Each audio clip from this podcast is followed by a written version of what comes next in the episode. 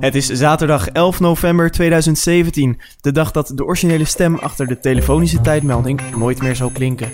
Je luistert naar een nieuwe aflevering van de TechSnacks podcast. Mijn naam is Maarten van Woerkom en tegenover mij zit Raymond Mens. In 40 minuten bespreken wij vier tech-onderwerpen. Welkom bij TechSnacks. Bij de volgende toon is het 17 uur 11 minuten precies. Ja, ooit kon je 002 bellen en dan kreeg je Willy Bril aan de telefoon in memoriam. Willy Bril is vandaag overleden op een prachtige 91-jarige leeftijd. Ja, toen had je nog geen smartphone natuurlijk. Nee, nee, het was een dienst van de PTT. Wist je dat het nog steeds bestaat? Je kunt nog steeds een nummer bellen en dan krijg je gewoon de tijd te horen. De tijd te horen 0900 8002. En dat nummer wordt nog jaarlijks 200.000 keer gebeld. Wauw. Dus blijkbaar zijn er nog steeds mensen die denken: oh, laat ik de tijd eens even bellen. In plaats van ergens op te kijken. Bijvoorbeeld op de telefoon waarmee je belt.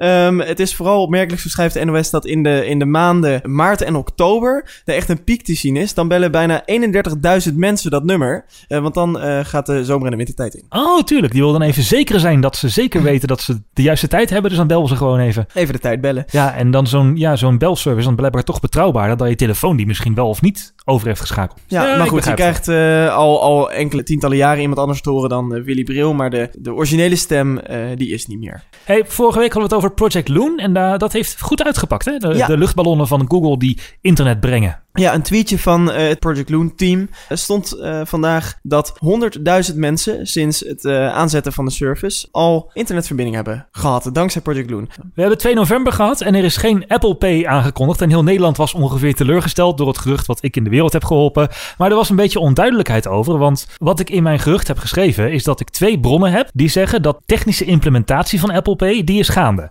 Maar ik had maar één bron waarvan ik via via hoorde dat het op 2 november zou kunnen gebeuren. Dus komt Apple Pay nou helemaal niet naar, niet meer naar Nederland? Nee, want die implementatie is nog steeds gaande. Is het op 2 november gebeurd, wat al zeer onzeker was? Nee. Nee. Dat even verduidelijkt. Hey, wanneer denk je dan dat het komt? Ik vermoed dat ze ons samen met Duitsland gaan lanceren. En ik denk dat ze dan een, een Voor? Nee, dat denk ik niet meer. Dus begin 2018. Ik denk het wel. Als ik dat gehoord heb dat de implementatie gestart is, Maar dan, dat- zijn ze, dan zijn ze al ver. Maar ik denk niet dat Apple één land aan wil kondigen. Dus dat het even afhankelijk is van of al banken in Duitsland klaar zijn. En eh, Polen was ook een gerucht dat het naar Polen kwam. Nou, als die allemaal klaar zijn, want ze kondigen vaak setjes van vier of vijf landen aan. Van, Ja. Het komt nu naar vier nieuwe landen. Dat is leuker Ken dan... jij eh, niemand bij ING die je nog even aan de tand kan voelen? Nou, ik had dus het idee dat het strategisch gelekt is. En sindsdien antwoorden die mensen die, die mij die tip hadden gegeven ook niet meer. Mm, nog even je journalistieke vaardigheden wat verder oefenen. Inderdaad. Ehm, we hadden eh, over journalistieke vaardigheden iemand, eh, een luisteraar, Piet Geldof, die eh, een enorm artikel bijna had geschreven aan Follow-up voor ons. Ja, en ik voel bij Piet een beetje dat hij fan was van de vroegere vrije, ongeformateerde radio. We hadden het in de vorige aflevering natuurlijk over de radio en DAB+. En hij is tegenwoordig dat de podcasts zijn, zegt hij. Want radio zit allemaal zo in een strak format van dat moet snel en snel aan elkaar gepraat worden. En bij podcasts is het nog een beetje vrij. Maar hij merkt wel op dat de geluidskwaliteit van heel veel podcasts soms wel een beetje te wensen overlaat. En dat is iets waar wij heel erg aandacht aan besteden. Dat we goed klinken, niet te veel hoog, niet te veel laag. En hij merkt ook dat er weinig podcast-apps voor Android zijn. Hij gebruikt zelf een, onder andere een Android-tablet. En dan hebben we even gekeken hoe het bij onze luisteraars eigenlijk verdeeld is. En nou, er is één overduidelijk device wat altijd wint. En dat is de iPhone. Ja, met de gewone standaard podcast app, hè? Ja, en op twee hebben we Overcast, ook een iOS-app alleen. En dan komt iTunes op de Mac of PC. Op vier hebben we de podcast-app van de iPad. En pas ons vijfde en zesde meest gebruikte app om deze podcast te downloaden zijn Castro en Pocketcasts. En die twee, die zijn alle twee wel voor Android beschikbaar. Dus Ja. ze zijn er wel, maar je moet goed zoeken blijkbaar naar eh, podcast-apps voor Android.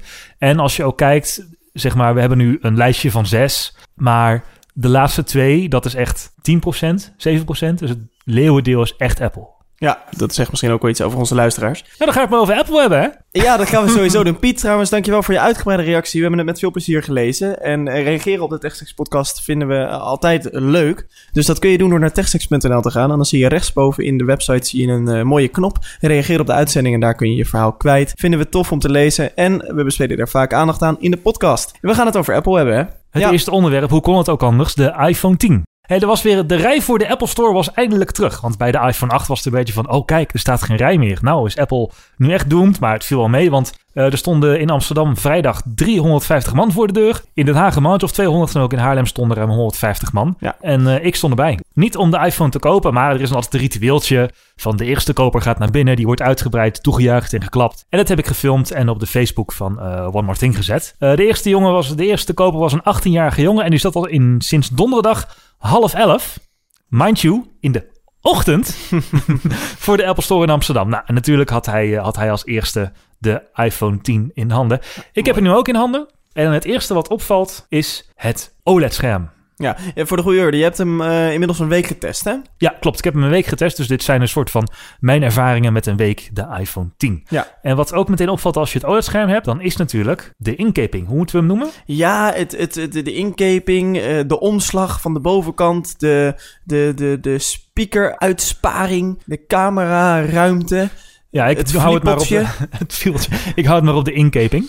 Ja, Overigens en... heet dit item ook wel de Raymond-monologen. Want er staat in ons script bijna twee A4'tjes aan aantekeningen over de iPhone 10. Dames en heren, Raymond Mens. Nou ja, als je die iPhone voor het eerst vastpakt, denk je... Goh, hoe is het toch mogelijk, hè? Geen home-knop meer.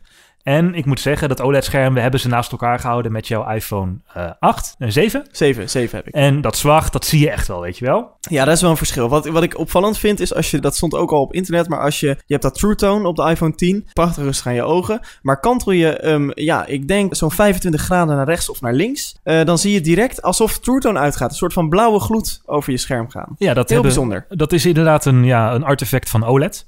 Uh, maar ja, het scherm van voor is super mooi. Het loopt natuurlijk helemaal van de, naar de voor- en de achterkant. En die inkeping bovenaan, ja, de eerste dag denk je... Oh ja, mijn telefoon heeft de inkeping bovenaan. Maar eigenlijk valt het mij na een week nu niet meer op. Het is niet meer storend. Wat wel storend is, waar een aantal Nederlanders last van hebben gehad... is dat het scherm een beetje last van de kou heeft. Als je de iPhone 10 in, op koude dagen buiten gebruikt, dus van binnen naar buiten gaat... Hij reageert het scherm soms even niet meer. Ik kom niet zoveel buiten. dus ik heb er ook geen last van gehad in die week. Uh, maar dat is wel een dingetje wat Apple met de software update gaat oplossen. Dus nou ja, scherm prima. Wat een nadeel is van die inkeping is dat je bovenaan natuurlijk een deel van je statusbar kwijt bent. Ja. Dus ja, want hebt- het is zo ontworpen dat je echt eh, rondom die inkeping een eh, statusbar hebt. Maar zoals je dat voorheen had, bovenin alle iconen, dat is verdwenen. Dus je mist informatie. En daarom vind ik ook dat het in het begin wat storend eruit ziet. Omdat je denkt van, hé, hey, ik mis een deel van mijn scherm, want er zit iets voor. Ja, normaal had je inderdaad heel veel ruimte boven om iconen weer te geven. Nou, nu is het alleen de tijd of locatie aanstaat of wifi aanstaat wat je bereik is en je accu. En vooral de accu is irritant, vind ik zelf, want die toont alleen het accu-icoon en Maar niet meer percentage. het percentage. En wat mij betreft had Apple best alleen het percentage mogen tonen en niet het icoon. En dat is ook niet in te stellen. Nee, dus niet in te stellen. Maar goed, dit kan met de software natuurlijk heel makkelijk ver, eh, verholpen worden. En de blauwe balk die je kent als je op, op aan het nemen bent of je locatie wordt gebruikt, die is ook weg bovenaan. Want ja, je kunt nou helemaal geen blauwe balk meer maken. Eh, dus de tijd wordt dan blauw in een blauwe omlijsting. De tijd? Ja, de tijd of de naam van je provider. Oh. Dat is ook oh, links en rechts van de inkeping. Ja, links en rechts van de inkeping. En dat is ook een dingetje. De naam van je provider wordt afgewisseld door de tijd. Dus als je het lockscreen hebt, dan zie je de naam van je provider. En heb je de iPhone ontgrendeld, dan zie je de tijd. Ja, dus want de tijd zie je groot op je lockscreen. Ja, precies. Dus Ja, ze hebben echt wel flink moeten schuiven met dingen om het passend Ja. te maken. Nou, dat is niet het enige waar ze hebben moeten schuiven, maar overal het scherm en de indeling, prima. Wat nog een grotere verandering is, is natuurlijk dat er geen home-knop meer op zit. Ja, die is helemaal eh, finito, hè? Die is Ja. weggesloopt. Je hebt nu wel een soort van home, ja, balk, home indicator noemt Apple het zelf aan de onderkant. Mis je dat niet? Nou, ik, de eerste dag dacht ik wel van, shit, weet je wel, gaat dat wel goed met die homebalk? Maar het went eigenlijk vrij snel. Je veegt omhoog binnen een app om naar home te gaan. En je veegt ook omhoog om je iPhone te ontgrendelen. En dat gaat eigenlijk zo vanzelf dat je die home-knop niet mist. Hm. Ehm, die home indicator, dat is een klein balkje onderaan, we zullen een screenshot in de show notes zetten. Die is er echter niet altijd. Dus als je op het homescreen bent met apps, dan zie je die indicator niet. En ook als je in een app bent, is hij er niet altijd. Maar hij werkt dan wel. Dus ook al zie je hem niet, zeg maar die indicator, dan kun je alsnog wel naar boven vegen om naar home te gaan. Dus dat, Dat is ook gek. Ja, dat is heel gek. Is dat, is dat een bug of is dat zo bedoeld? Ja, ik vraag me af of het een bug of een feature is, maar ik vind het wel irritant. Dus beter laten ze hem altijd zien, die indicator. Maar zit het dan niet voor de informatie in je app? Ja, het is bij sommige apps wel en sommige apps niet. Sommige apps die hebben de knoppenbalk onderaan een stukje naar boven gezet, waardoor die knop er niet overheen valt. Maar bijvoorbeeld, Wat ook vreemd is, want dan mis je eigenlijk een deel van je scherm. Ja. voor een homeknop die ze er hebben weggehaald, zodat je meer schermruimte Ja, hebt. nou ja, zo'n klein balkje neemt minder ruimte in dan een homeknop. Dus Ja, effectief hou je nog meer scherm over. Maar dat maakt het inderdaad wel een beetje vreemd. En de NS-app bijvoorbeeld, ja, die iconen onderaan de NS-app komen gewoon letterlijk achter de homebalk te staan. Dus die iconen Ja. kun je eigenlijk niet meer gebruiken. En daar zie je heel erg dat sommige apps zijn ontwikkeld in de simulator. En andere ontwikkelaars ook wel echt een iPhone 10 in handen hebben gehad toen ze een app maakten. Nou ja, eh, verder nog wat over die homeknop. Nou, je kunt ook omlaag vegen op de homeknop. Dus omhoog is terug naar het homescreen. En omlaag dan krijg je reachability. Dus dat je inhoud van je hele scherm naar beneden komt, zodat je het makkelijker met één hand eh, vast kunt houden. Dat vind ik zelf een verbetering. Dat went heel snel. Dus je kunt lekker omhoog en omlaag vegen. Dat went echt wel snel. Waar ik minder gecharmeerd van ben, is dat het notificatiecentrum en het controlecentrum verplaatst zijn. Oh ja, want dat zit eigenlijk nu, als ik op mijn iPhone vanaf beneden naar boven swipe, dan krijg ik dat, eh hoe heet het? eh, Control center? Ja. ja, dat kan nu niet meer, want van beneden naar boven swipe Ja. je naar home. Dus ze hebben dat nu, het control center zit rechts van de inkeping. In de rechterbovenhoek? Ja. Ja. en je notificaties die zitten in de linkerbovenhoek. En dat is eigenlijk ongelooflijk onpraktisch. Niet heel intuïtief. Nee, en het is ook moeilijk bereikbaar als je de telefoon met één hand vasthoudt. En de animatie klopt van Control Center niet. Je veegt Control Center naar beneden, maar er is niet echt een animatie naar beneden. Alles komt gewoon boven naar het scherm zetten. Ja. Dus daardoor merk ik dat ik eigenlijk het zo onpraktisch vind. En ik heb, ben er na een week ook gewoon niet aan gewend. Ik moet telkens nadenken, zat het nou links of rechts? Ja. Dat is gewoon niet praktisch. voorstellen. Dus ik ben nu Siri heel vaak dingen aan het vragen als zet wifi uit of zet bluetooth uit of zet niet storen aan. Ja, dat is toch een beetje jammer. Wat ik dan denk, Apple, je kunt beter, want het notificatiescherm is er nog steeds als je van boven naar beneden veegt. Ze zouden beter dan nog boven het notificatiescherm of in het multitaskingscherm, zouden ze iconen van Control Center kunnen zetten, zoals het op de iPad nu is. Dan heb je je recente apps en daarnaast iconen van het Control Center. Ja. Denk ik persoonlijk dat beter is. Eh, wat wel heel positief is, is dat die homebalk ook naar links en rechts te vegen is. En dan ga je naar de vorige app. Oh, Oké, Dus je hoeft niet meer vanuit multitasking naar je Nee. vorige app te gaan, maar je veegt gewoon bam. maar dat komt toch altijd al? Ja, je kunt het volgens mij met 3D Touch ook doen.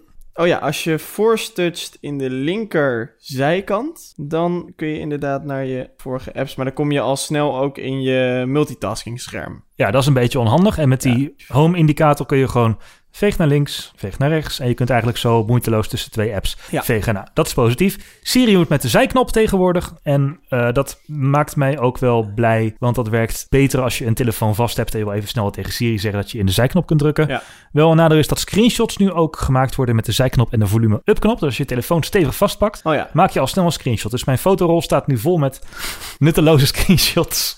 Ja. Nou, dus dat, is wel een, dat was een uitdaging, die homeknop. Maar Apple heeft het redelijk gefixt. Ja, hey, maar dus een eh, andere eh, gebaren, eh, groter scherm, andere homeknop. Zijn de ontwikkelaars hier al mee aan de slag gegaan? Want of zit je nu met een iPhone waar de apps eigenlijk nog niet voor geoptimaliseerd zijn? Nou, het gaat gelukkig steeds beter. De eerste dagen was het echt van, oh, er is nog geen enkele app geoptimaliseerd. Dan krijg je gewoon zwarte balken boven en onderaan. Oh, drama, dat was Eh, dat gaat weer een beetje was toen terug. ook van, wanneer was dat? Toen we van de iPhone 4 naar de 5 Ja, gingen en van de 5 naar de 6. Ja, klopt. Ja. Nou ja, dat is nu, eh, ja, nu zie je de zwarte balken. Steeds meer grote apps zijn aangepast. Wat me dan tegenviel, Google Maps nog niet aangepast. Nou, het zal tijd Ja. nodig hebben. Ja, ja, ja. En je ziet gewoon dat sommige apps in de weg zitten met die eh, home indicator. Dus dat de NS-app die iconen over de, onder de home indicator heeft. is gewoon onpraktisch. Ja. En ja, die inkeping, dat is nog wel iets waar ontwikkelaars soms wel eens een beetje mee willen spelen. En sommige ontwikkelaars, die maken gewoon een zwarte balk boven hun app. Zo van, dan zie je niet dat die inkeping er is. En dan lijkt het gewoon één groot scherm. Maar dat lijkt er voor mij dan een beetje op alsof het een Android-app is die naar iOS is geport. Dus dat is niet Ja, helemaal... precies. Het is ook niet helemaal geoptimaliseerd dan. Dus ik zeg ontwikkelaars, embrace the notch.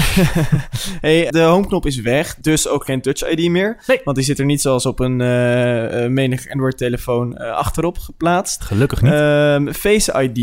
Eh, kijken naar je telefoon en dan ontgrendelen. Ik heb er even mee gespeeld, maar toen was de iPhone een beetje leeg. Dus toen deed hij het niet meer. Nee, dat is wel een, een dingetje van Face ID. Je iPhone moet meer dan 10% opgeladen zijn, anders werkt het niet. Verder heb ik er eigenlijk niets op aan te merken. Het werkt beter dan ik had verwacht. Instellen, ik heb het jou even in laten stellen en dat is echt een fluitje van een cent. Ja, ja wat ik vind wel, je moet wel na, zeg maar, ja, soort van nadrukkelijk naar je telefoon kijken. Tenminste, je bent heel erg geneigd om dat te doen. Ik denk dat het niet eens zo nodig is, maar je ziet, de mensen die ik nu gezien heb met een iPhone 10, die houden dat ding dan een soort van, oh wacht, ik ga eerst even ehm, mijn iPhone ontgrendelen. Terwijl volgens mij moet het gewoon een actie zijn waar je niet over na moet denken. Dus je pakt je telefoon en terwijl je hem voor je neus houdt om te gaan doen wat je wil gaan doen, ontgrendelt hij. Terwijl wat veel iPhone gebruikers, iPhone 10 gebruikers die nu zie doen, die pakken hun telefoon. Oh, kijk, ontgenomen met mijn gezicht. Oh, nu ga ik verder. Weet je, dat is... Volgens mij moet dat wat natuurlijker nog. Ja, dat is echt helemaal niet nodig, want hij is in minder dan een seconde dat hij je gezicht heeft gezien, is hij echt ontgrendeld. En wat ik zelf heel fijn vind, als ik inderdaad gewoon een notificatie heb van, oh, ik heb een notificatie van iemand, iemand heeft me een bericht gestuurd, dan veeg ik over de notificatie en dan opent hij meteen de app, Ja, omdat hij je gezicht wel omdat hij heeft mijn gezicht heeft herkend. En dan denk je niet bij na. Maar het is inderdaad ook niet nodig om eerst uitdrukkelijk naar je iPhone te kijken als je gewoon je iPhone voor je pakt. Je veegt omhoog, dan heeft hij hem eigenlijk al ontgrendeld. Nou, Ja. werkt ook in het donker, eh, maar liggend in bed is het een beetje lastiger. Vooral als je op eh, één oor ligt. Ja, dan gaat het gewoon niet, want hij moet zicht hebben op je beide ogen, je neus en je mond. Maar dat wil wel zeggen dat je gewoon een das op kunt doen en een pet. Dat gaat allemaal prima. Ja. En die flow die daardoor ontstaat, die is echt wel heel fijn. Dus Zo, dat je? In één keer vanaf het lockscreen door kunt naar apps. En dat je niet meer onderbroken wordt door een extra scherm met een codeslot of wat dan ook. Dat Oh is echt wel een enorme verbetering. Maar de code bestaat nog steeds. de code bestaat nog steeds. Als die je gezicht niet herkent, dan moet je de code invoeren. En ook als die minder dan 10% is, dan faalt eh, Face ID gewoon. En dan moet je de code Hm. invoeren. Dit is wel iets waarvan ik denk, je kunt niet meer terug. Als ik nu een iPhone 8 vast heb of een iPhone 7 en ik zie dat, dan denk ik, oh ja, ik moet er nu mee aan de slag. Even een notificatie openen. Oh ja, ik moet Touch ID of code doen. Heel, het voelt Ja. ineens heel raar. Ja, ja. Ehm, het werkt ook maar met één gezicht. Dus je kunt niet het gezicht van je partner eh, erin zetten. En net als Touch ID had vijf vingers, maar je hebt maar één gezicht. Dus ja, op zich wel logisch. Maar over het algemeen zeg ik, Face ID, dat komt er wel. Ja. Zeker voor een eerste versie is dit echt heel goed. Hey, en de telefoon is wel groter, hè?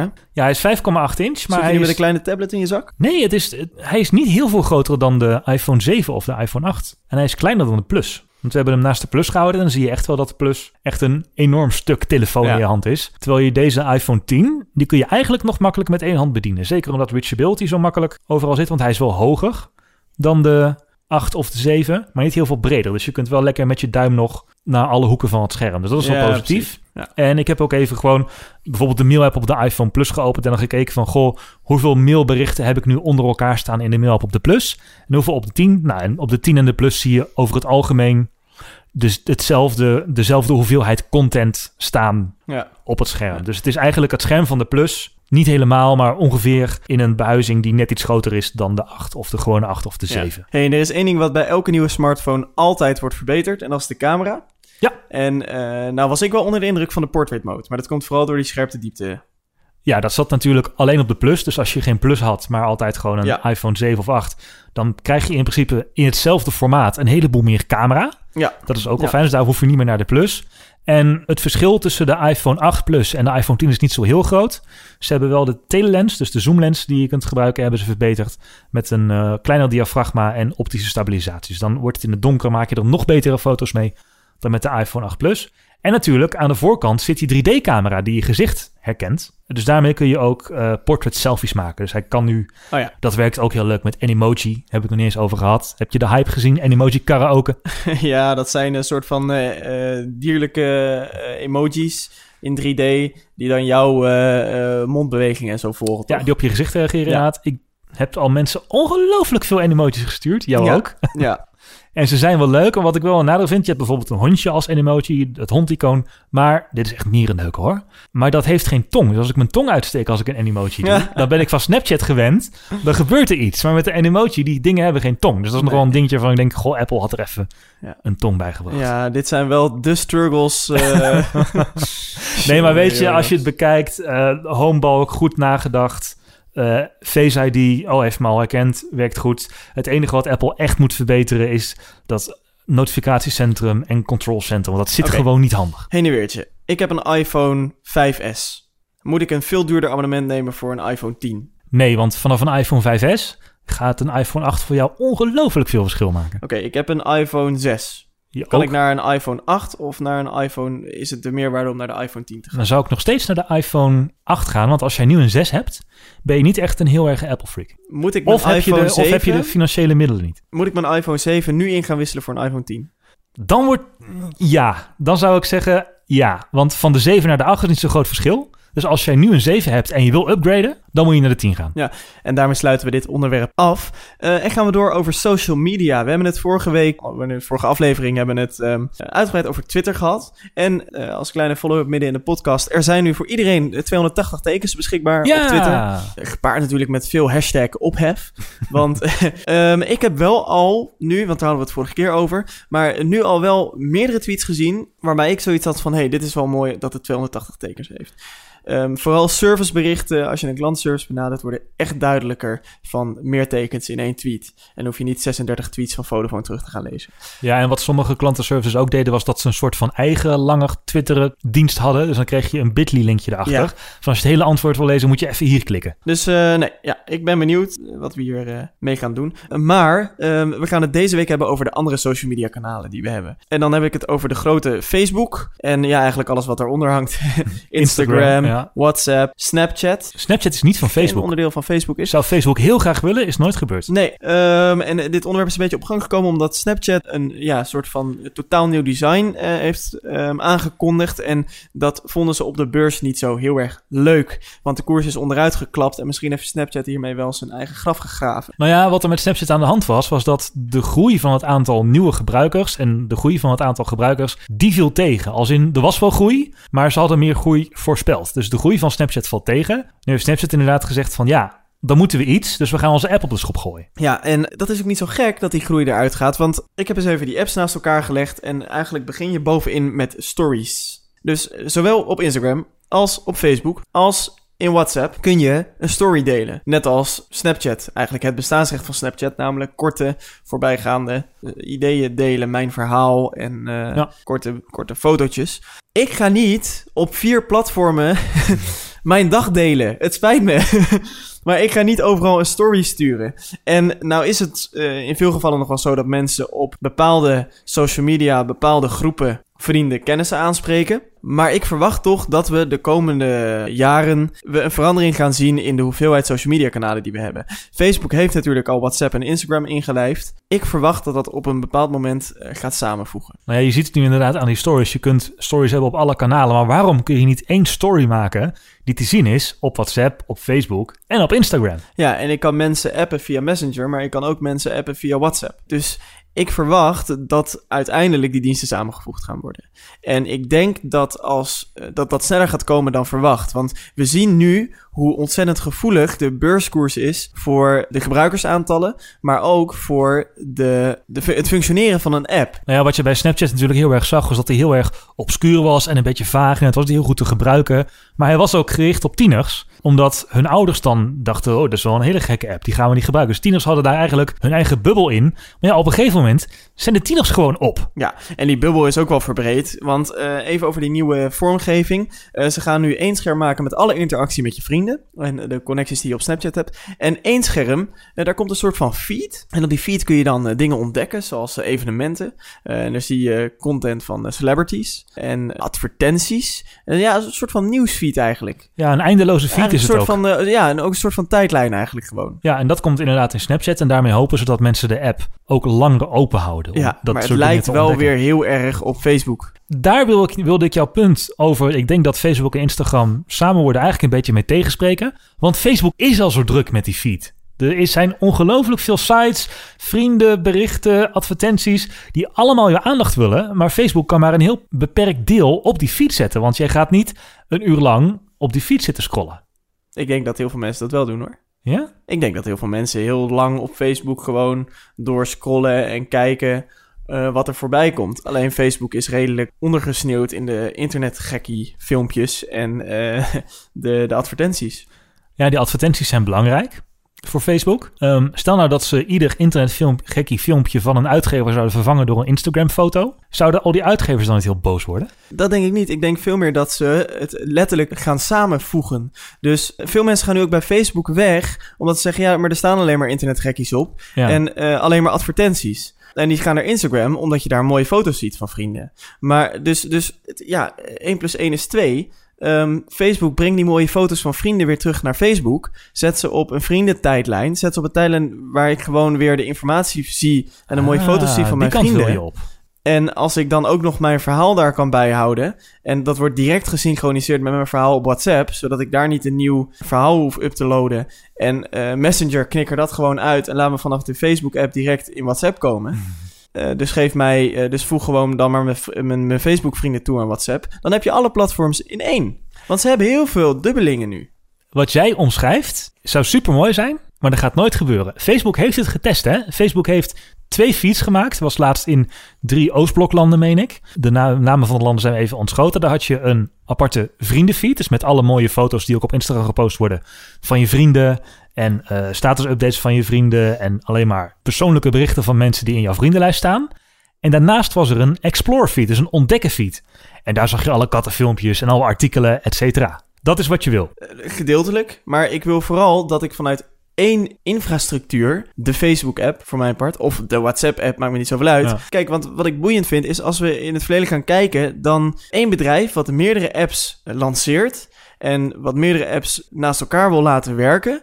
Eh, voor eenzelfde gelijkend platform. Dat, dat is het niet geworden. Kijk naar Instagram. Kijk naar de verschillende fototools van Instagram. Dat is gewoon niet zo populair geworden. Nee, die hebben ze allemaal in één app gerold. Precies. En ik denk dat dat uiteindelijk bij Facebook ook gaat gebeuren. Want waarom moet ik drie verschillende apps openen om de diensten van één bedrijf te gaan gebruiken? Want zo is het eigenlijk. dan blijf ik terugkomen op dat er gewoon niet genoeg ruimte is op één feed. En ik denk dat ze dat bij Facebook ook wel getest hebben. Facebook bedient een enorm groot aantal doelgroepen. Naast jij en ik, die gewoon leuke berichten van onze vrienden willen zien, zijn er ook uitgevers. Die willen, vaak zijn ze afhankelijk van kliks via Facebook. Op het moment dat Facebook die scheiding gaat aanbrengen, dat was in die Oostbloklanden, dan zien de uitgevers het aantal kliks dat ze krijgen op hun vaak clickbait-achtige posts met 80% dalen. Ja, dan gaan die aan de bel trekken. Dus ik denk dat Facebook daar een soort van ja, in een enorme machtsstrijd zit. Van oké, we hebben die platforms en we proberen ze een beetje gescheiden te houden. Hoe zou jouw ideale feed er dan uitzien? Nou ja, met, eh, kijk, dat er advertenties op moeten komen, dat is, dat is zo. Maar ik vind het nu wel heel erg veel trouwens. Dan betaal ik liever gewoon wat geld aan Facebook. Dat is ook, vind ik ook nog een optie. Maar dan wil ik een feed waarin ik de informatie die ik boeiend vind over mijn vrienden, dus de, de foto's, wat ze plaatsen, zeg maar, Ehm, dat wil ik zien. Ik wil makkelijk in contact kunnen komen met mijn vrienden. En niet via apps als Messenger, maar gewoon de apps die ik gebruik. WhatsApp, eventueel e-mail, weet ik het. En ik wil advertenties zien die ik boeiend vind. En dan vind ik het ook niet erg. Maar ik wil niet halverwege mijn content een advertentie in mijn neus hebben. Dus als ik een filmpje kijk van een vriend, wil ik niet dat ik halverwege het filmpje gestopt word. Dat ik eerst 10 minuten naar 10 seconden naar een advertentie moet gaan kijken. eh, en dat dan het filmpje weer doorgaat. En dan ga ik even op de stoel van de uitgever zitten. Eh, hoe ga je, wil jij dan ook mijn artikel zien met de 10 leukste katten van het internet die je vandaag tegen gaat komen? als dat past bij mijn interesses, vind ik dat prima. Als ik op zoek ben naar een private lease contract, vind ik het best boeiend om eh, van de Autoweek een advertentie te krijgen met hun eh, artikel waarin ze drie private lease companies eh, vergelijken. En dat artikel zit achter een paywall. En, maar dat kan ik met Blendel, kan ik dat dan betalen. Vind ik helemaal niet erg. En als je drie van je vrienden nou een post met kattenfilmpjes leuk vinden? Hoe bedoel je? Ja, dat, je krijgt, dat nu weet vaak, ik. Dat, ja, je krijgt nu vaak iets in je feed omdat je vrienden het leuk vinden. Is het dan ook relevante informatie Nee, die jij... want, en ik, ik acht Facebook ook fantastisch in staat om te kunnen kijken of dat wat mijn vrienden leuk vinden, of ik dat ook leuk vind. Want wat ik wel vind, is als mijn vrienden hebben aangeklikt, eh, als vier van mijn vrienden hebben aangeklikt dat ze naar een concert gaan van een artiest waarvan Facebook weet dat ik dat boeiend vind. Want ja, ik luister toch via Spotify, dus eh, dat, die data moet zo ook wel kunnen komen. Eh, Dan wil ik dat wel zien, want misschien wil ik ook wel. Maar een, een lijst met tien dingen waar vrouwen boven de 30 tegenaan lopen... omdat Ja. ze eenmaal een aantal collega's hebben die ook 30 plus zijn. Wat moet ik daarmee? Dat, maar dat is toch als uitgever ook niet relevant om aan mij te tonen? Nee, ja, misschien ben jij nieuwsgierig en klik je alsnog. Ja, maar bedoel, dat, volgens mij kan dat dus veel efficiënter. Plus dat op het moment dat je eh, dat advertenties vervelend gaan worden, dat ze in de weg gaan zitten en dat ze niet goed getarget zijn, ga ik ze niet lezen en ga ik zelfs minder op het platform zitten. Er, zijn, er gaan heel veel mensen ook weg bij Facebook, omdat eh, er zoveel advertenties en onzin tussen zit. Ja, die onzin is vooral denk ik een beetje het punt waar je tegenaan hebt. Advertenties zijn volgens mij vaak wel relevant. Ik Ja, kan, ik kan er niet over Niet op deze manier. Ja, ik kan niet over de advertenties klagen, maar wel over de hoeveelheid filmpjes en memes en clickbait die er tussendoor Ja. komt. Maar daar heeft Facebook dus weer die twee belangen. Jou als gebruiker en de uitgevers die aan de bel staan te rammelen. Ja, dat, ja. Ja, ik denk dat het, eh, dat het van beide kanten, want heb je blije bezoekers, heb je ook blije adverteerders. ja dat klopt. Ehm, en volgens mij doet Facebook er ook heel veel aan om die feed zo te maken... dat gebruikers er echt wel Ja, maar goed, heb je, aan heb blijven je, plakken. Dus heb het je is niet een... blije bezoekers, eh, maar nog wel blije adverteerders, worden die adverteerders vanzelf minder blij. Ja, dat is zo. Hey, een interessante vraag aan onze luisteraar. Hoe ziet jouw ideale feed eruit? Dus wil jij wel de tien reden, de tien dingen waar vrouwen tegenaan lopen als ze 30 zijn zien, omdat drie van jouw vrienden erop hebben geklikt? Ja, laat ons dat even ja. weten op Facebook of eh, twitter het in eh, hond- 280 tekens of eh, 140 als dat lukt. De derde techsnack van vandaag is heel iets anders. Het is helemaal geen lichtmateriaal, heel iets anders dan social media. We gaan het hebben over Intel en AMD. En als er één woord is wat bij Intel en AMD past, dan zeg jij Chips. chips en concurrenten. Altijd, eh, vroeger had je de Pentium en je was dan een Pentium persoon of een AMD Athlon persoon. En dan mensen die dan een AMD hadden, die wilden ook helemaal niks van Intel weten. Ja. ja, dit was echt ook een dingetje hoor. Hier, werden mensen, hier kochten mensen hun laptops ook op. Ja, van oh nee, ik hoef geen Pentium hoor. Oh, ga weg. Nee. Ja. oeh. Maar met AMD is het niet zo heel goed gegaan op de chipmarkt, op de processormarkt dan. Want ze zijn een beetje aan de achtergrond verdwenen. Intel werd eigenlijk alleen heerser op het gebied van chips, CPU's in ieder geval. En AMD is er- i5 en de i7. die 7 en daar had AMD totaal geen antwoord op. Tegenwoordig zijn ze met Ryzen weer een beetje in de running. Uh, maar waar AMD eigenlijk wel altijd goed in geweest is, is GPU's. Ze hebben een Radeon gekocht. Leg, leg even eh, heel kort het verschil tussen een eh, CPU en een GPU uit. Een CPU doet alle generieke instructies en een GPU gaat echt over wat er in beeld komt en beeld bewerkt. Dus CPU is algemeen en GPU is uitsluitend graphics en beeld. Ja, precies. En samen zorgen zij ervoor dat als jij ergens op wil klikken, je wat hebt om op te klikken en dat er ook wat gebeurt. Ja, en dat het scherm snel ververst wordt Ja. en dat die animatie die gemaakt is ook snel zonder haperen getoond wordt. Nou ja, eh, AMD is dus vooral bekend van zijn Radeon GPU's en concurrent van AMD is Nvidia. Die dingen zetten dus in je laptop om ervoor te zorgen dat jouw experience op die laptop zo optimaal mogelijk is. Ja, maar er is niet altijd plek voor. Dus had Intel bedacht, Exactly. we gaan een eigen GPU maken. En eh, de Intel Integrated Graphics, die zijn vaak wel goed genoeg om te kunnen surfen, maar niet om te kunnen gamen of een film te renderen of een 3D-animatie te renderen of überhaupt VR te doen. Nou, daar had je dus eigenlijk een AMD-GPU voor nodig, maar daardoor werd je laptop al snel groot en bulky. En daar kwam deze week een hele interessante aankondiging van Intel van, want Intel en AMD bundelen hun grafische krachten. Intel gaat CPU's maken met een GPU van AMD. En dat is Ja. echt wel dat ik De, denk, aard, de, de, de aardsrivalen eh, komen bij elkaar. komen bij elkaar en ook nog op één chip. Want in plaats van de Intel graphics die Intel maakt, gaat Intel dus i3, i5 en i7 chips maken. Die voorzien zijn van een AMD GPU. Dus dat betekent eigenlijk dat je best of both eh, worlds krijgt. En Ja. dan ook nog eens in klein formaat. Want dat is eigenlijk het gunstige van die dingen op één chip, toch? Ja, klopt. In plaats van een aparte chip te hebben voor... Je hebt nog steeds wel twee aparte chips, maar goed, om in plaats van een GPU te hebben die al zijn tirlantijnen heeft en een CPU die al zijn tirlantijnen heeft, worden ze op één stuk eh, silicon geplaatst. Waardoor ja, ze een veel krachtigere GPU kunnen bundelen met een kleine CPU. En dat doen ze door een eh, apparaat of door een verbinding die heet de interposer. Dat is eigenlijk gewoon ja, een, een chip waar een heel snelle verbinding tussen die twee op zit. Dus ze worden ze echt als één pakketje. Je kunt ook niet als fabrikant meer zeggen, of als, als je chip wil kopen van, goh, ik wil hem zonder GPU van AMD. Het is echt de CPU van Intel en de GPU van AMD in één mooi pakket. En dat wordt dus onderdeel van de achtste generatie Intel-chip. Eh, de Coffee Lake heet die. We zitten nu bij de zevende generatie.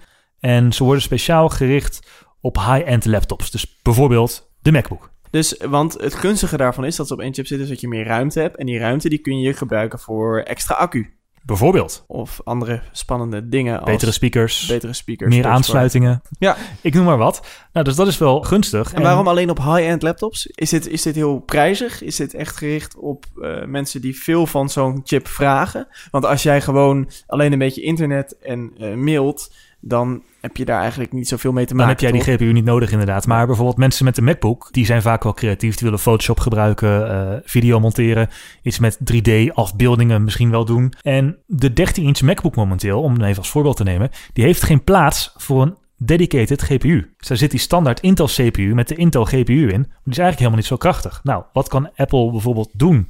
Of Dell of iets anders. Als ze een compacte laptop willen maken die toch grafische power heeft, kunnen ze die nieuwe chip van Intel pakken met AMD GPU. Heb je misschien 90% van de kracht van een AMD GPU in een veel compacter pakketje. Ja, dus eigenlijk krijg je een veel krachtiger, grafisch krachtigere en snelle, compacte laptop. Ja, klopt. En voor de mensen die een gaming PC willen, is het helemaal niet interessant. Want die kopen gewoon een dikke instantkaart. Ja, en die bouwen dat zelf verder op. En die bouwen dat zelf in. Nu moet ik zeggen dat we hebben lang eh, Intel-chips gehad. Die werden een beetje sneller en nog een beetje sneller. Maar met een computer van vijf jaar geleden kun je ook nog prima uit de voeten. Maar de achtste generatie Intel Core chip, dat is de Coffee Lake, die wordt echt interessant, want Intel gaat het aantal cores ook verdubbelen in dezelfde chip. Dus als jij nu een MacBook of een laptop hebt met een dual core, krijg je dan ineens in dezelfde ruimte Een octa-core, met hetzelfde stroomverbruik ja, een quad-core. quad-core. Ja, en dan wordt dus inderdaad een compacte laptop met veel grafische power en een quad-core mogelijk. En ik denk dat we dan heel veel, dat Ja. we dan het echt interessant gaat worden. Ja. Dus goed nieuws van Intel en AMD. Die chips die zijn nu aangekondigd, maar Intel heeft vaak er een beetje een handje van om dingen heel vroeg aan te kondigen. Dus in maart van 2018 zijn ze naar verwachting beschikbaar. Dat wil zeggen dat ze dan de eerste exemplaren geleverd worden. En fabrikanten moeten dan nog tijd vinden om ze te testen en in, in systemen te integreren. Dus halverwege 2018, eind 2018 is dit realiteit. En bij Apple gaat die implementatie zo dat ze vaak ineens op een dinsdagavond zeggen van... Oh ja, we hebben de chips geupgrade. Maar geldt dat voor dit ook? Ehm, hoe bedoel je? nou, eh, als je... Apple die heeft er nog wel een handje van om ineens in eh, december op een dinsdagavond te zeggen... Ja, we hebben de Apple Store even offline. Eh, Oh, zo. En hier zijn nieuwe Macs, want daar hebben we de laatste Intel chip ingezet. Ja, nou de afgelopen tijd hebben ze het wel iets meer aangekondigd. Omdat ze ook een beetje wilden kijken van nee, we geven wel om de Mac en kijken ons ons best doen. Ja, Maar je zag inderdaad in het verleden vaak dat de iMac gewoon met een persbericht en even Ja. de Apple Store offline gewoon naar een nieuwe, nieuwe generatie gebracht werd. maar dit zegt wel iets over bijvoorbeeld de kracht die verbeterd kan worden in de 12-inch Mac. Ja, maar ook de 13 inch Pro. Ik denk Ja. dat mensen die een 12 inch hebben daar nog geen videomontage op gaan doen. Bijvoorbeeld, of 3D-renderings. Maar mensen met een MacBook Pro van 13 inch, die komen momenteel echt grafisch te kracht tekort. Ja. En in de 15 inch is wel ruimte voor zo'n GPU. Dus zie je dat er een enorm verschil is tussen de 13 en de 15 inch. En dat kan dit echt ja, op Ja. gaan lossen. Nou, mooi. We gaan het zien. Vorige aflevering heb je iets beloofd. En ik Ja. zie het om je pols zitten. Ja, Eh, ja, Dat je eens wat meer zou nadenken over jouw... Hoeveel weken zijn het inmiddels? Nou, toch wel ik denk nog wel een week of drie. drie, Drie, vier, vier, weken met de Apple Watch. Want ik heb jou nooit kunnen overtuigen, maar toen je een eh tweedehandsje op de kop kon tikken, Ja, ik was altijd sceptisch hè, over de Apple Watch. En ik heb je erin om je pols. Daar had ik ook goed over nagedacht. En daar had ik ook goede redenen voor. Maar nu kon ik inderdaad eh, voor niet veel geld het tweedehandsje overnemen. En ik denk, ik ga dat ding toch eens even testen. Dus eh, de, de- ja, een van de grootste Apple Watch eh sceptici Heeft in Nederland, die heeft er een op zijn pols. Nou, zal ik meteen beginnen met wat ik er handig en leuk aan vind. Ja. Ehm, wat ik opvallend vind is trouwens dat het echt wordt herkend. We, we hebben het daar in het begin helemaal over gehad. Dat zouden dan mensen zeggen van, oh, is dat, heb jij nou een Apple Watch om je pols? Ja. Dat zeggen mensen dus echt. Ook mensen die niet heel erg tech-minded zijn. Mhm. Eh, Moet, dat- je, moet je eens AirPods in je oren doen, nog leuker. ja, maar ehm, de Apple Watch wordt herkend en dat is grappig. Ehm, ik zit niet heel vaak eh, heel lang op mijn horloge, want ik merkte wel dat dat... En zo'n eerste dagen ga je er natuurlijk een beetje mee spelen en dat is toch niet... Daar is het niet voor gemaakt. Nee. Maar stiekem is het wel handig. Het is wel grappig. Wat ik eerder al zei als een pro wat ik wel kon inzien... is dat je je notificaties kan zien. Vind ik handig. Je appjes komen binnen. Kun je gewoon even lezen. eh, kijken of het belangrijk is. En je kan weer door. Dat scheelt echt een heel aantal keren je telefoon uit je zak halen. Hetzelfde geldt als er een telefoontje binnenkomt. Je kan even zien of het een belangrijk telefoontje is of niet. Of dat je die later opneemt. Dat is, dat, dat is, echt, dat is echt iets wat ik handig vind. Waar ik trouwens dan, ja, zal ik meteen, ik zal het maar een beetje samenvoegen. Waar ik minder enthousiast van word, is als, die, als ik meerdere appjes achter elkaar krijg, eh, dan staan ze in de verkeerde volgorde. Oké. Want ik lees een appje en dan denk ik, oh, je hoeft nu niet op te reageren. En dan komt hij nog eh, met nog een aanvulling, bijvoorbeeld. eh, als hij iemand zegt van, hé hey Maarten, hoe is het? Ehm, en dan komt een daadwerkelijke vraag, waarvan ik denk, ook wel even lezen wat er eigenlijk op volgt. Dan kijk ik nog een keer op mijn post en dan staat hij eronder, buiten het scherm. Terwijl ik wil eigenlijk mijn, dan moet ik naar beneden scrollen, dus dan moet ik mijn andere hand moet ik naar mijn Apple Watch toe brengen. Eh, dan kan ik net zo goed mijn telefoon uit mijn zak halen. Ja. Ik wil eigenlijk meteen kunnen zien wat het volgende berichtje is. Dus dat staat verkeerd om. Vind ik heel vervelend. Je wil ze in omgekeerde Ik chronologische wil ze in volgorde. omgekeerde chronologische Ja. volgorde. Want dan kan ik... Want ik heb het eerste berichtje gezien. En dan komt ping, komt de volgende binnen. En dan kijk ik weer. En dan kijk ik weer naar het eerste berichtje. En dan zie ik wel dat er halverwege daaronder nog het andere berichtje staat. Maar dat staat verkeerd. Vind ik heel eh, vind ik storend. Dus dat mag wel aangepast worden. Maar goed, dat is natuurlijk een kleine softwarematig dingetje. Mhm. Eh, het is eh, de eerste generatie die ik heb, dus hij is niet heel snel. Ik heb geprobeerd om dat in mijn oordeel ook mee te laten wegen dat ik denk dat de nieuwere Apple Watches sneller zijn qua apps. Wat ik ben met wat apps gaan spelen. Ehm, ik vind het geen apparaat gemaakt voor grote apps. Als ik wil koppen snellen, doe ik dat niet op mijn Apple Watch. Dan pak ik gewoon mijn telefoon. Eh, want daar heb je ook tijd voor, daar heb je ook ruimte voor. Als ik een spelletje wil spelen, doe ik dat op mijn telefoon en niet op mijn Apple Watch. Eh stel, ik heb, dat is waar ik over na te denken. Ik denk, ik, oké, dan kies ik een spelletje wat echt gemaakt is op berichten. Dus ik eh, heb het spelletje Liveline gekozen, waarin je een soort van chat met eh, een, Oh ja, mannetje ja, ja, ja. in de ruimte. Een heel leuk spelletje trouwens, maar dat is gemaakt op berichten. Dus je moet antwoord geven. En dat zijn gestandaardiseerde antwoorden waar je op kan tikken op je Apple Watch. Maar zelfs dat denk ik van ja, dat werkt. Het is geinig, maar het, het werkt niet heel leuk. En, enfin. nee, welke apps gebruik ik dan wel? Ik gebruik Weather Pro. Dat is uh, een, een weerappje. Um, okay. Omdat die in één scherm laat zien hoe koud het buiten is en wat de gevoelstemperatuur is. Dus moet ik een jas aan, ja of nee? Ik ben mijn sleutels aan het pakken, ik zoek mijn, uh, mijn pasje van mijn werk, uh, ik ben mijn tas aan het inpakken en ondertussen open ik die app even op mijn pols en kijk ik even van, moet ik een dikke jas aantrekken of kan ik met een dunne af vandaag? Moet ik een trui aantrekken of kan ik met een t-shirt? Dat vind ik handig. Uh, het muziek bedienen gaat wel makkelijk vanaf je pols. Uh, want je krijgt eigenlijk direct, als, heb ik zo ingesteld, als, je, als ik muziek afspeel op mijn speaker, want ik zeg maar het now playing scherm krijg op mijn Apple Watch. Ja, jij bent met de WatchOS 4 ingestapt en daar is ja, dat nieuw. Ja, en dan kun je uh, dus inderdaad je, je muziek bedienen. Dat is makkelijk als soort van afstandsbedieningje. Uh, en mijn stappen tellen is ook grappig. Wat ik wel vervelend vind is dat de activiteiten-app dus blijkbaar niet synchroniseert tussen je Apple Watch en je iPhone gezondheidsdata. Ja, of dat nou wel of niet zo is, moeten we nog steeds even goed uitzoeken. Want ik denk dat het wel gebeurt, maar dat het later gebeurt. Ja, ja nou goed, dan moeten we maar eens induiken. Want voor de goede orde, ik kan dat ding dus niet op mijn werk dragen. Want dat mag niet vanwege die hygiënerichtlijnen. Dus ik draag uh, 9 uur uh, tot 10 uur van de dag, draag ik hem niet. Dus ik draag hem alleen buiten mijn werk. Maar wel je iPhone, toch? Maar wel mijn iPhone in mijn zak.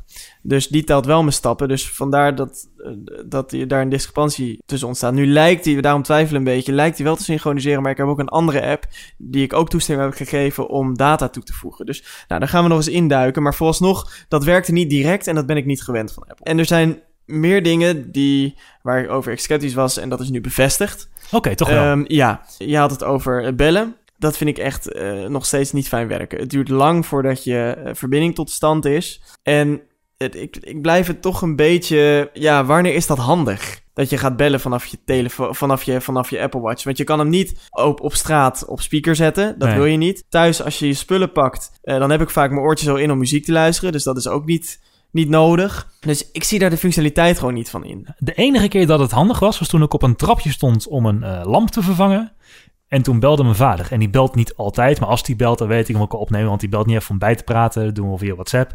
Maar toen lag mijn telefoon lag ergens in de kamer. Ik stond op dat trapje. En ik denk, oh, kan op mijn Apple Watch opnemen. Oké, okay, nou misschien is het dan handig. Maar, maar... dat zijn echt uitzonderingen. Ja. ja. En dan uh, wat ik, wat ik, waar ik ook, nou ja, sceptisch over blijf, wat ik niet prettig vind, is als je uh, berichtjes krijgt om daar dan antwoord op te geven. Apple presenteert uh, met veel bombarie dat ze dan proactieve antwoorden voor je doen. En dan kun je twee tikken geven en dan heb je meteen oké okay gestuurd of prima of...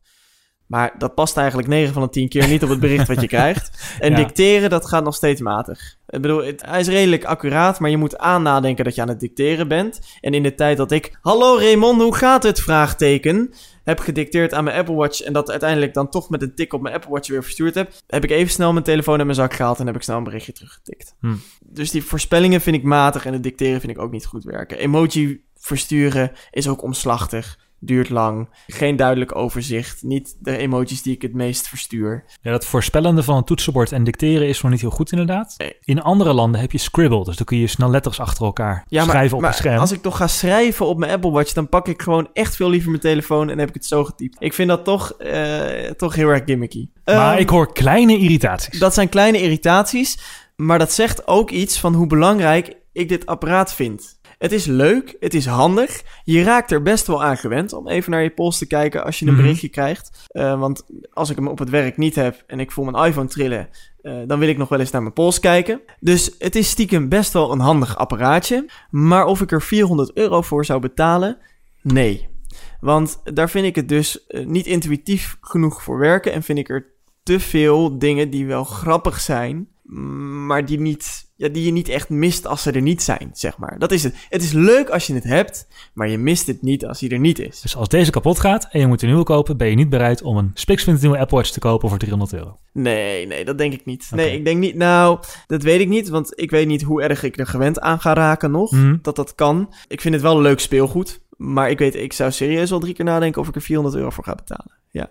Ik Ja. snap jouw kritiek wel, omdat er ook bijvoorbeeld hè, de twee functies die je aanhaalt en die iedereen bijna wel gebruikt, zijn notificaties en fitness. Zijn eigenlijk de twee belangrijkste functies.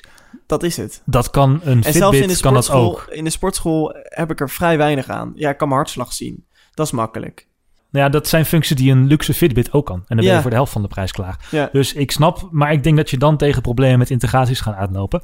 Maar goed, eh, jouw eerste maand met de Apple Watch is dus matig positief. Matig positief. Matig Had je, positief. had, je als ik je, had je als ik je een jaar geleden had gevraagd van je bent nog steeds sceptisch, had je dit dan voorzien? Of dacht je van, dit wordt echt helemaal nooit iets voor mij? Nou, ik had wel altijd het idee, ja, je blaast altijd zo eh, hoog van de toren over dat je niks vindt. Ga het dan ook maar een keer proberen van Woerkom. Maar ehm, ja, ik wilde er gewoon niet zoveel geld voor neertellen. Ja. En daar blijf ik nog steeds bij. Als deze onverhoopt stuk gaat, zou ik ook niet direct naar Amsterdam rennen om een nieuwe te gaan halen. En dan Ehm. hebben we het gehad. Vier onderwerpen in 40 minuten. Deze aflevering van TechSnacks was in person opgenomen. Dus als het iets anders klinkt dan normaal, weet je waar het aan lag. Ja. We zitten letterlijk tegenover elkaar. En niet via Skype. Ook wel een keer leuk om te doen. En de rest ons nog maar één ding. En dat is onze sponsor bedanken. Ja, dat is eh, het bedrijf Nodots uit Eindhoven. Die gasten die weten precies wat je met je website moet doen als je er meer geld mee wil verdienen. Dus eh, wil jij geld verdienen? Ga dan naar www.nodots.nl. Zo, applausje voor deze afkondiging. Bedankt voor het luisteren en tot de volgende keer. Laters.